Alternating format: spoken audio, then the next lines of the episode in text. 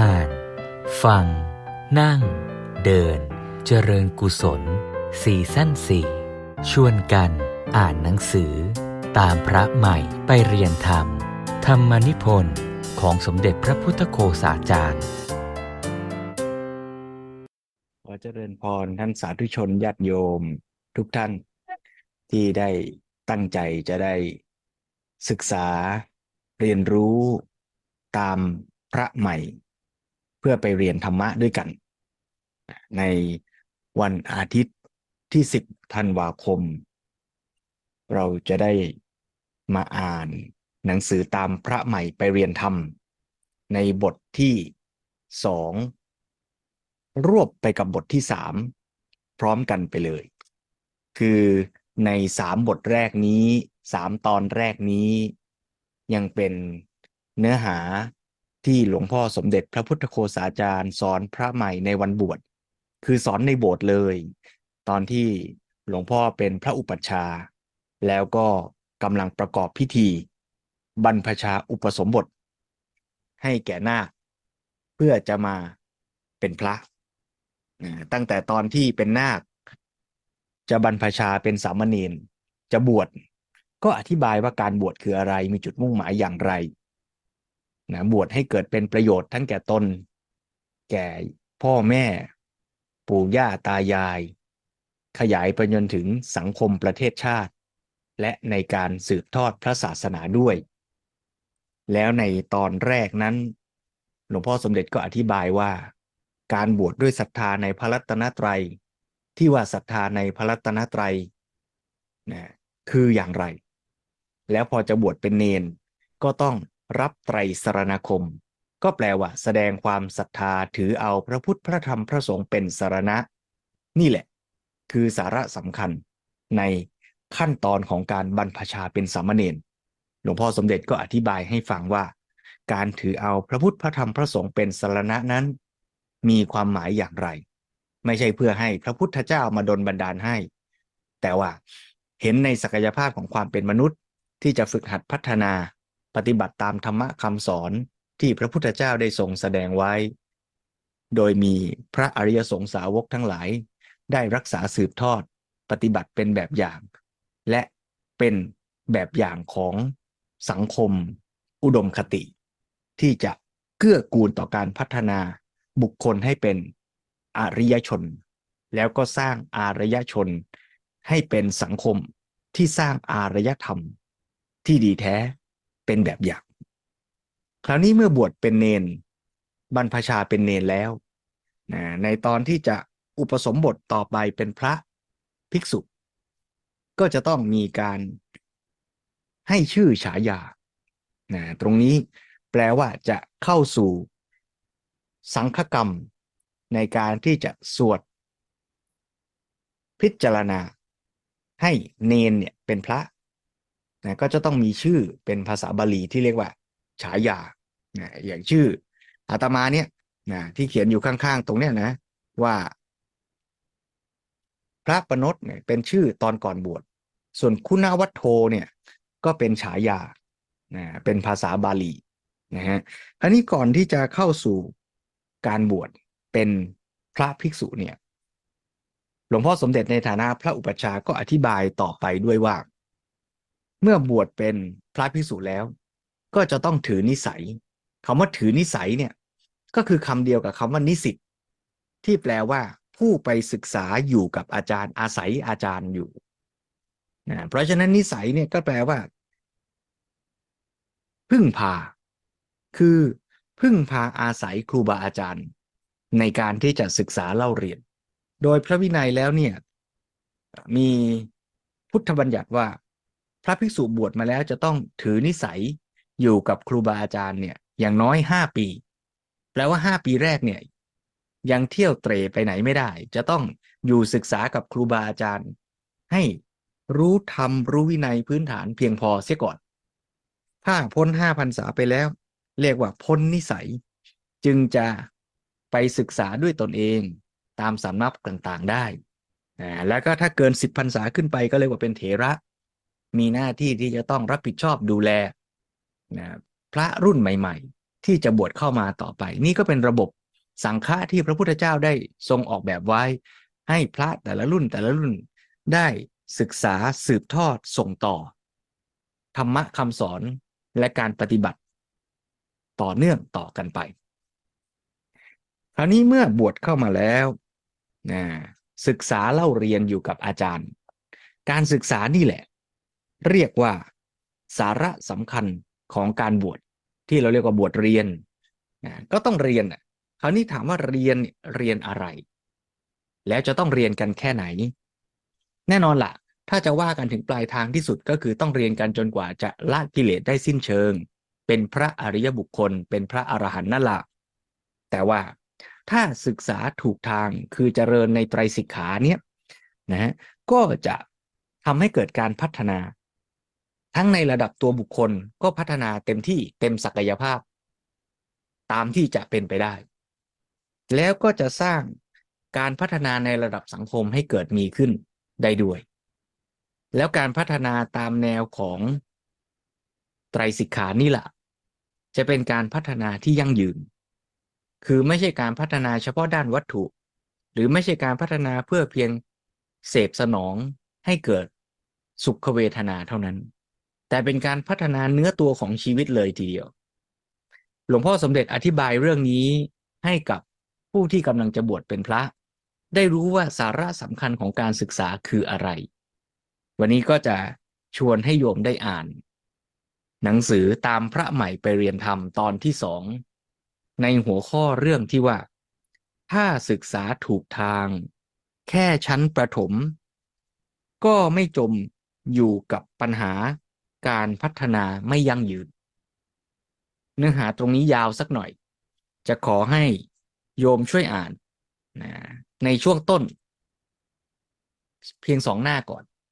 ส่วนเนื้อหาต่อจากนั้นที่หลวงพ่อสมเด็จอธิบายเรื่องไตรสิกขา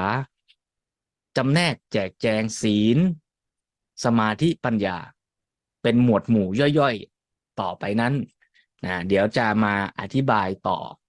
แบบสรุปความ ในช่วงท้ายต่อไป เพราะฉะนั้นในช่วงนี้อยากเชิญชวนญาติโยมทุกท่านได้ตั้งใจที่จะได้อ่าน หนังสือตามพระใหม่ไปเรียนธรรม ตอนที่สองนี้ร่วมกัน ในหัวข้อเรื่องว่า ถ้าศึกษาถูกทาง แค่ชั้นประถม ก็ไม่จมอยู่กับปัญหาการพัฒนาไม่ยั่งยืน ถ้าดูในหนังสือเล่มเก่า ดูที่หน้า 28 ถ้าดูในหนังสือเล่มใหม่ที่พิมพ์ครบ 60 ตอน ดูที่หน้า 24 แล้วชวนโยมได้ตั้งใจอ่านร่วมกัน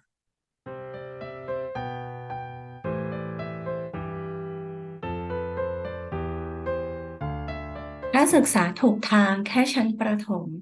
ก็ไม่จมอยู่กับปัญหาการพัฒนาไม่ยั่งยืน ดังได้บอกแล้วว่า ชีวิตพระนี้ต้องฝึกต้องศึกษาตลอดไป ทีนี้ถ้าศึกษาได้ดี ปฏิบัติก้าวหน้า ก็ได้เป็นอริยบุคคล หรืออริยชน คือคนผู้เจริญที่แท้ เริ่มด้วยขั้นต้นๆ เรียกว่าเสขะ หรือเสกขะ แปลว่า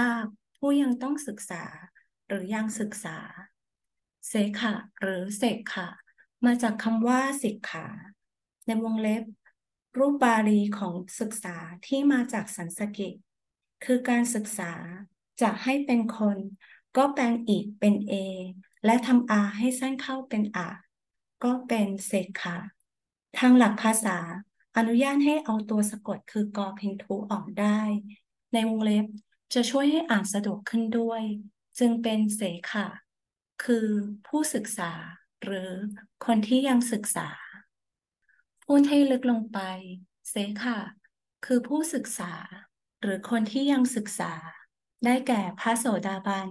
พระสกิทาคามี และพระอนาคามี ท่านเหล่านี้เป็นอริยบุคคลหรืออริยชนที่ยังไม่พ้นความเป็นนักศึกษา ยังต้องศึกษาอยู่ จนกระทั่งเมื่อใดเป็นพระอรหันต์จึงเป็นอาเซขะหรืออาเซขะจึงเป็นผู้จบการศึกษาไม่ต้องศึกษาจบการฝึก เพราะฉะนั้น ในชีวิตของพระนี้ตราบใดยังเป็นพระภิกษุ ก็ต้องศึกษาในสิกขาสามหรือไตสิกขาเรื่อยไป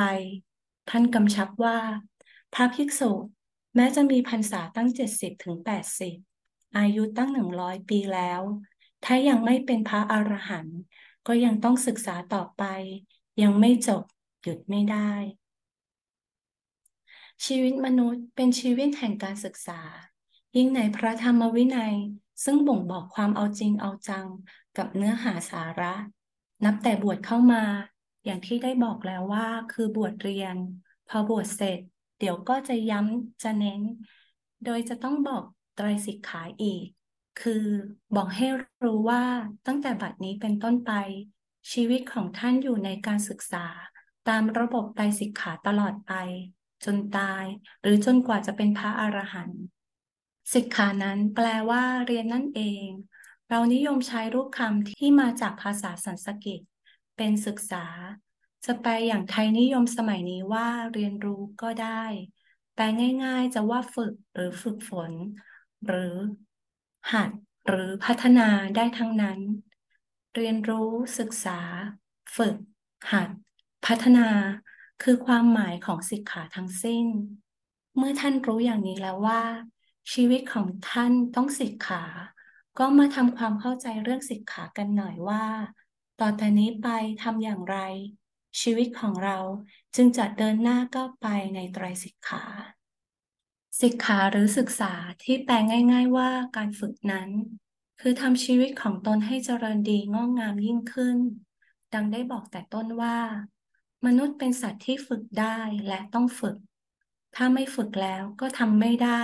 ไม่เป็นเอาดีไม่ได้ มนุษย์เป็นสัตว์ที่ประเสริฐได้ด้วยการฝึก ถ้าไม่ฝึกไม่เรียนรู้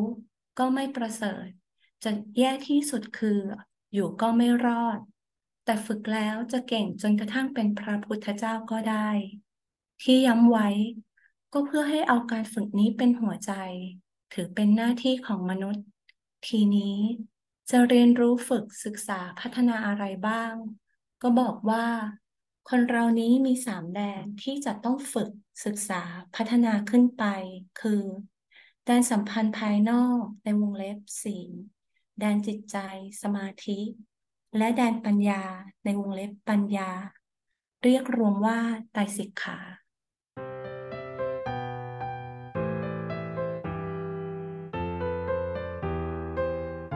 ขออนุโมทนาคุณปูที่ได้ ชวนทุกท่านนะอ่านไปด้วยกันนะหลวงพ่อสมเด็จแสดงให้เห็นว่าการศึกษานั่นเองแหละ คือตัวสาระสำคัญ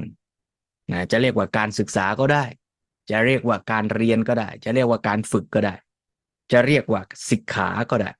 นะซึ่งการศึกษานั้นก็มีอยู่สามด้านใหญ่ ๆ คือ ศีล สมาธิ แล้วก็ปัญญา เรียกรวมว่าไตรสิกขา คราวนี้เรามาดูการฝึกในแต่ละด้าน ด้านแรก คือด้านที่สัมพันธ์กับภายนอกเรียกว่าศีล ศีลเนี่ยแบ่งเป็นสี่หมวดนะฮะแบ่งเป็นสี่หมวด หมวดที่หนึ่งคือในแง่ของการอยู่ร่วมสังคม ให้สุขให้ดีนะหมวดที่หนึ่งนี้จะเป็นการปฏิบัติที่จะอยู่ร่วม ในระบบใหญ่ ก็คือการสำรวมในปาติโมคือในข้อฝึกหัดที่วางเป็นแนวทางเป็นแบบอย่างเอาไว้ ถ้าเป็นชาวบ้าน ก็เรียกว่าสิกขาบทห้าอย่างที่โยมมาสมาทานศีลกันอยู่เป็นประจำ หรือถ้าญาติโยมฝึก ให้จริงจังยิ่งขึ้น ในวันพระหรืออาทิตย์ละครั้ง ก็ถืออุโบสถศีล 8 ข้อนะข้อที่เพิ่มขึ้นมานั้น ไม่เกี่ยวกับการเบียดเบียนทำร้ายใคร แต่เป็นเรื่องของการที่เราจะฝึกในการกินอยู่บริโภค โดยการที่มุ่งเอาคุณค่าแท้ ไม่ติดในรสอร่อย ไม่ติดในคุณค่าเทียม ถ้าเป็นสามเณรก็มีสิกขาบท10ข้อ ถ้าว่าเป็นพระก็มีสิกขาบทในปาติโมกข์227 ข้อ และมีสิกขาบทนอกปาติโมกข์คือข้อย่อยๆ อีกมากมาย นะซึ่งเรื่องนี้ถ้าท่านใดสนใจอยากจะเห็นรูปแบบแนวทางในการฝึก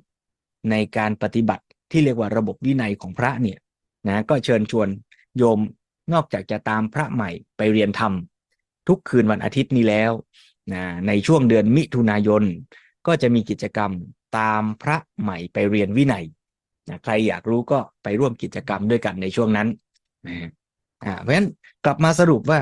เมื่อกี้เราพูดถึงไตรสิกขา มีศีล สมาธิ ปัญญา ในส่วนของศีลเนี่ย แตกออกมาเป็นสี่อ่าสี่นี่ก็คือ ปาริสุทธิศีลสี่หนึ่งก็คือ ปาติโมกขสังวรศีล การสำรวมในปาติโมกข์ในสิกขาบทแบบฝึกหัดที่เป็นข้อหลัก ประการที่สอง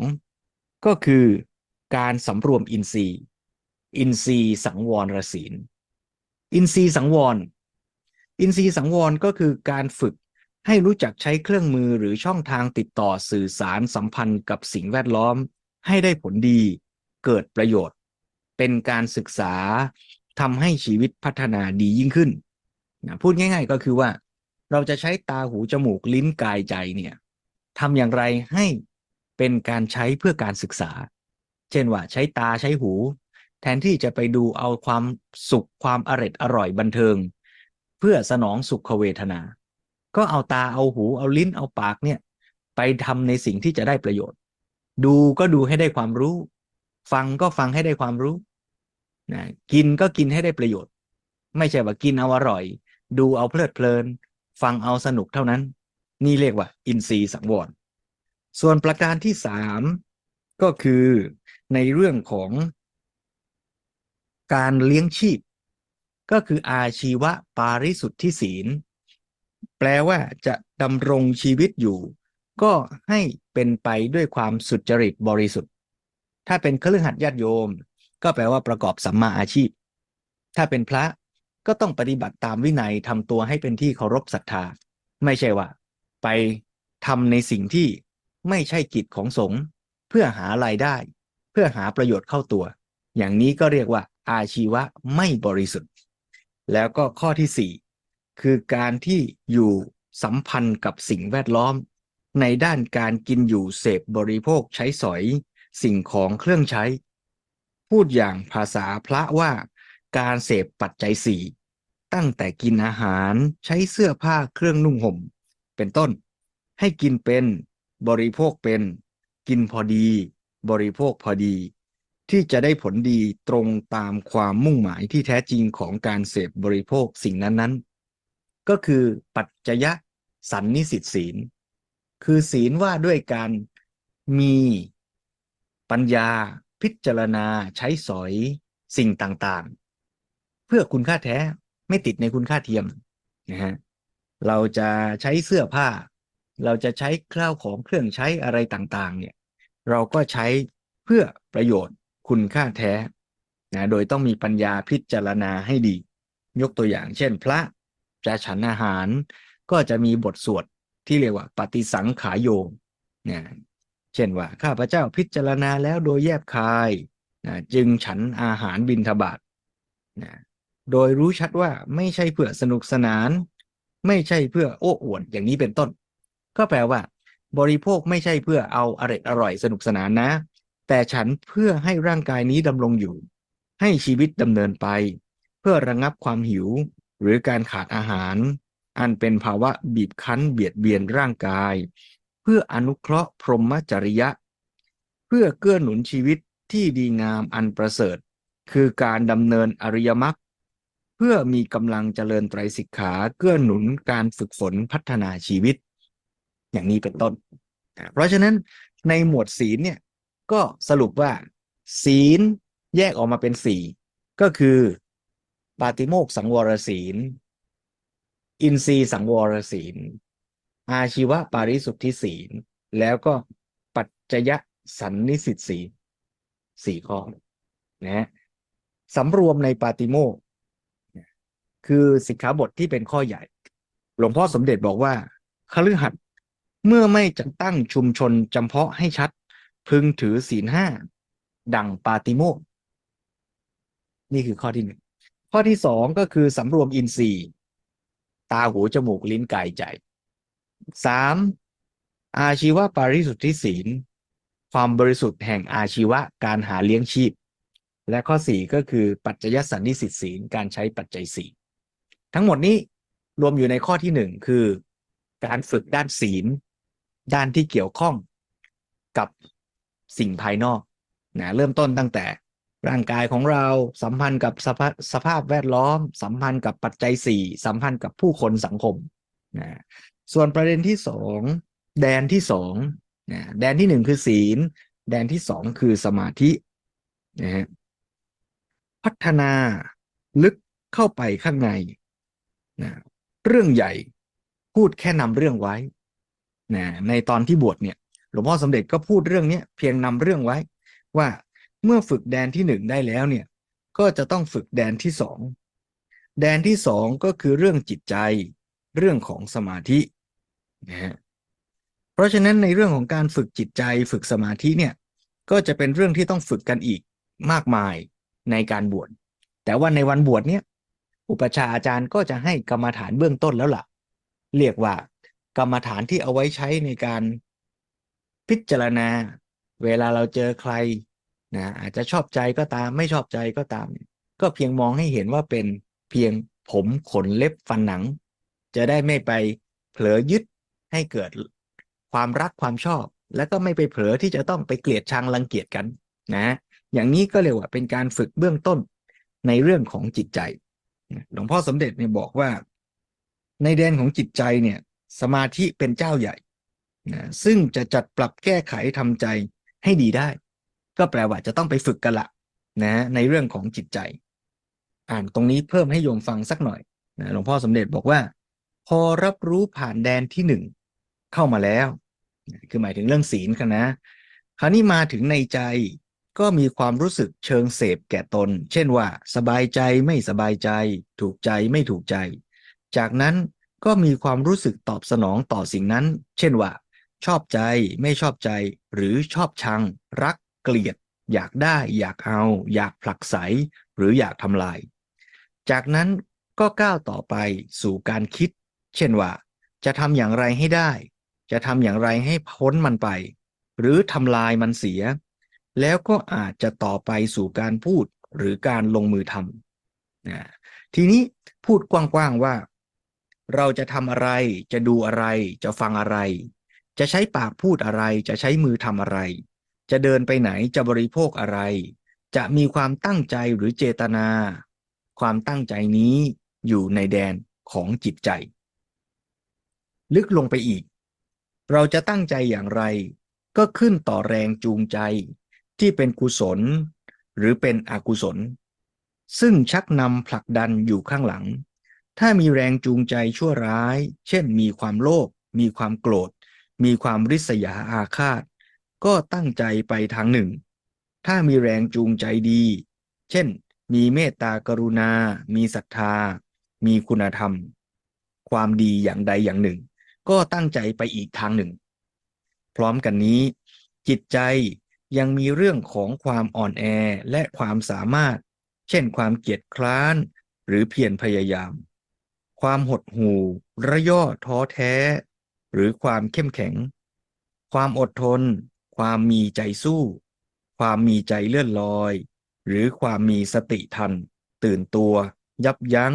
ควบคุมตนเองได้ ความฟุ้งซ่านกระวนกระวาย หรือความมีสมาธิ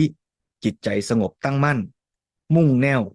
นี้ก็เป็นเรื่องของแดนจิตใจทั้งนั้น เพราะฉะนั้นโดยสรุปเนี่ยก็แสดงว่าจิตใจเนี่ยมีทั้งในแง่ของคุณภาพคือคุณธรรมต่าง ในแง่ของสุขภาพ คือจิตใจที่มีความสุขผ่องใสเบิกบาน แล้วก็มีสมรรถภาพ คือจิตใจที่มีความตั้งมั่น มีสติ มีวิริยะ ความเพียรมีสมาธิจดจ่อนะเหล่านี้คือคุณสมบัติของจิตที่จะต้องศึกษาฝึกฝนนะซึ่งวิธีการฝึกด้านจิตนั้นก็จะต้องเจริญกรรมฐานที่เรียกว่าสมถกรรมฐาน ซึ่งก็มีหลากหลายวิธี หลากหลายรูปแบบตามจริตนิสัยตามความถนัดของแต่ละบุคคล ส่วนในแดนที่สามเมื่อกี้แดนที่หนึ่งคือศีล ซึ่งแตกออกเป็นสี่ข้อ คืออาชีวะปาริสุทธิศีลสี่อะขออภัยคือปาริสุทธิศีลสี่นะได้แก่ปาติโมกสังวร อินทรีย์สังวร อาชีวะปาริสุทธิศีล ปัจจยสันนิสิตศีล นี่อยู่ในแดนที่หนึ่งคือแดนเรื่องพฤติกรรมเรื่องศีล แดนที่สองคือด้านจิตใจ นะฝึกสมาธิ แดนที่สามคือปัญญา ความรู้เข้าใจ รู้ให้แจ้ง รู้จนถึงความจริง คือเรื่องของปัญญา ลึกลงไปในใจ คนเรานี้ต้องมีความรู้เริ่มตั้งแต่สัมพันธ์กับภายนอก เราจะเคลื่อนไหวกายวาจา เราจะทำอะไร จะกินใช้เสพบริโภคอะไรเราต้องรู้ ถ้าไม่รู้ก็ทำอะไรไม่ได้ หรือทำไม่ได้ผลทำไม่ถูกทำไม่เป็น คนไม่รู้จะเคลื่อนไหวจะทำอะไร ก็ไปได้ทำได้จำกัด ยิ่งรู้ชัดเจน รู้กว้างขวาง จะเคลื่อนไหวทำอะไร ก็ไปได้ทำได้สำเร็จทะลุโล่งไป และทำได้ละเอียดซับซ้อนได้ผลดีดังที่ต้องการ นี่ก็รวมไปถึงปัญญาในการสื่อสาร การเรียน การฟังคนอื่น ฟังแล้วรู้เข้าใจแค่ไหน จับประเด็นให้ถูก พูดให้เขาฟังแล้วเขาก็เข้าใจได้ดี อะไรต่างๆ เหล่านี้ เพราะฉะนั้นในเรื่องของปัญญาก็เป็นเรื่องที่จะต้องมาฝึกกันต่ออีก ฝึกทั้งในแง่ของปัญญาในการรับข้อมูลข่าวสาร ฟังแล้วเข้าใจไหมจับประเด็นได้ไหม แล้วก็ฟังแล้วเอามาพิจารณาใคร่ครวญสามารถอธิบายบอกต่อ อธิบายให้คนฟังได้หรือเปล่า นี่ก็จะโยงไปสู่ปัญญาอีกหมวดหนึ่ง เรียกว่าปฏิสัมพิทาสีนะนอกจากนั้นก็ยังไปถึงขั้นปัญญาที่จะเป็นแสงสว่าง เป็นตัวชี้ช่องบอกทางเบิกวิสัย ขยายขอบเขต เคยทำได้เท่านี้พอมีปัญญารู้เข้าใจมองเห็นภาพมากขึ้น ก็ขยายขอบเขตทำได้มากขึ้นและได้ผลยิ่งขึ้น เคยติดตันก็หลุดโล่งเป็นอิสระด้วยปัญญา แดนปัญญาจึงเป็นเรื่องใหญ่ที่สุด มาควบคุมมานำทาง ในแดนของการติดต่อสัมพันธ์กับโลกภายนอก ชี้นำพฤติกรรมและปรับแก้พัฒนาจิตใจหมดเลย จนกระทั่งเป็นตัวตัดสินที่จะนำไปสู่การตรัสรู้ เพราะฉะนั้นสามแดนของการศึกษาคือไตรสิกขานี้ จึงครบจบสมบูรณ์ที่ปัญญา และทั้งสามแดนนั้นก็สัมพันธ์อาศัยส่งเสริมกันไปด้วยกันโดยตลอด แสดงว่าการฝึกด้านพฤติกรรมจิตใจปัญญาสามแดนนี้ไม่ได้แยกขาดจากกัน ไม่ได้แปลว่าต้องทำอันใดอันหนึ่งให้สำเร็จเสร็จบริบูรณ์ไปเสียก่อนจึงจะไปทำอีกอันหนึ่ง แต่ว่าเกี่ยวข้องสัมพันธ์ส่งเสริมกันไป โดยตลอด เช่นว่า เมื่อเราจิตใจดีนะมีกำลังใจในการฝึกฝนพัฒนา เราก็จะมีพฤติกรรมที่ดี แล้วเราก็มีปัญญารู้เข้าใจเห็นเหตุเห็นผล ว่าที่เราทำอย่างนั้นเป็นเพราะเหตุอะไร เราก็จะมีกำลังใจที่จะทำพฤติกรรมอย่างนั้นทำความดีอย่างนั้น มากขึ้นมากขึ้นนะเพราะฉะนั้นพฤติกรรมจิตใจปัญญาก็จะพัฒนาไปด้วยกัน อย่างว่าวันเนี้ยเราก็มีการฝึกในด้านพฤติกรรม คือมีวินัยว่าเอาละคืนวันอาทิตย์ ก็จะมานั่งฟังธรรมมาปฏิบัติธรรมด้วยกันนะจะมาอ่านหนังสือจะมาฟังธรรมนะเราก็ทำตามนะวินัยที่เราตั้งวางไว้นะอย่างนี้ก็เป็นการฝึกด้านพฤติกรรม เมื่อเรามานั่งฟังด้วยกันแล้ว ก็มีจิตใจที่สงบ มีความพร้อม เปิดใจที่จะได้ศึกษาตั้งใจที่จะฟังที่จะอ่าน อย่างนี้ก็เป็นการฝึกด้านจิตใจ เมื่อเราได้อ่านหนังสือ ได้ฟังธรรมะ เราก็คิดพิจารณาตามไป อย่างนี้ก็เกิดปัญญา เมื่อเกิดปัญญาแล้ว เราก็ยิ่งเกิดความอยากที่จะศึกษาอ่านฟังยิ่งขึ้นต่อไป เมื่อเราอ่านฟังแล้วเกิดความเข้าใจ ว่าโอ้การฝึกนั้นจะต้องฝึกทั้งด้านพฤติกรรมจิตใจปัญญา เราก็จะต้องลงมือปฏิบัติ ลงมือฝึกจิตใจจริง ๆ ฝึกสติฝึกสมาธินะเมื่อฝึกแล้วเราก็จะเห็นด้วยการประสบ ด้วยตัวเราเอง คือปัญญาที่เกิดจากการปฏิบัติว่าโอ้ ปฏิบัติศีลแล้วดีอย่างนี้ ปฏิบัติมีสติ มีสมาธิแล้วจิตใจสงบเย็นดีอย่างไร แล้วก็เกิดปัญญารู้เข้าใจความเป็นจริง ด้วยการเจริญวิปัสสนากรรมฐาน เห็นรูปนามมีอาการเกิดดับ เห็นความสุขความทุกข์ที่เกิดขึ้นก็แปลเปลี่ยน มีความเกิดขึ้นดับไป เพราะเหตุปัจจัยเข้าใจกระบวนการเหตุปัจจัยของสิ่งทั้งหลายมากขึ้นมากขึ้น อย่างนี้แหละ เรียกว่าการพัฒนาทั้งด้านศีลสมาธิปัญญา ก็จะเชื่อมโยงประสานส่งเสริมกันไปโดยตลอด เอาละเพราะฉะนั้นเมื่อพูดมาถึงตรงนี้ ก็คิดว่าเป็นเวลาที่ควรที่เราจะได้มาฝึกปฏิบัติร่วมกัน ชวนทุกท่านใช้เวลาที่เหลือ ในการเจริญไตรสิกขา ศีลสมาธิปัญญา ท่านจะทำอะไรก็ได้ ขอให้เกิดศีลสมาธิปัญญาก็แล้วกันนะนั่งเฉยๆหลับตา นะไม่หลับมานะ ก็สามารถเจริญทั้งศีลสมาธิปัญญาได้นะพฤติกรรมที่เราทำอยู่ตั้งเจตนาที่จะไม่เบียดเบียนทำร้ายใคร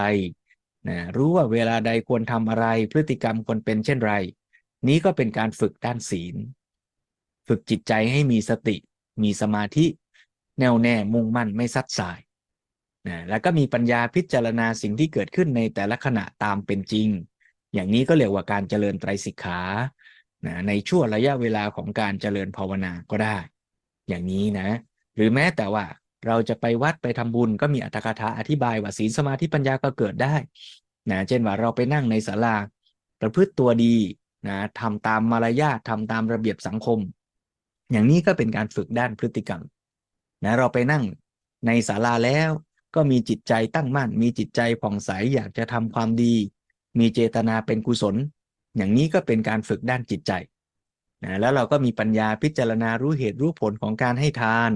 รู้เหตุรู้ผลของการกระทำของเรา หรือพิจารณาถึงขั้นว่าบุคคลผู้ที่นั่งอยู่นั้นน่ะนะไม่ได้มีตัวมีตน เป็นเพียงรูปนามขันห้าอย่างนี้ก็เป็นการเจริญวิปัสสนาในชีวิตประจำวัน ในการขณะที่นั่งอยู่นั้นก็ได้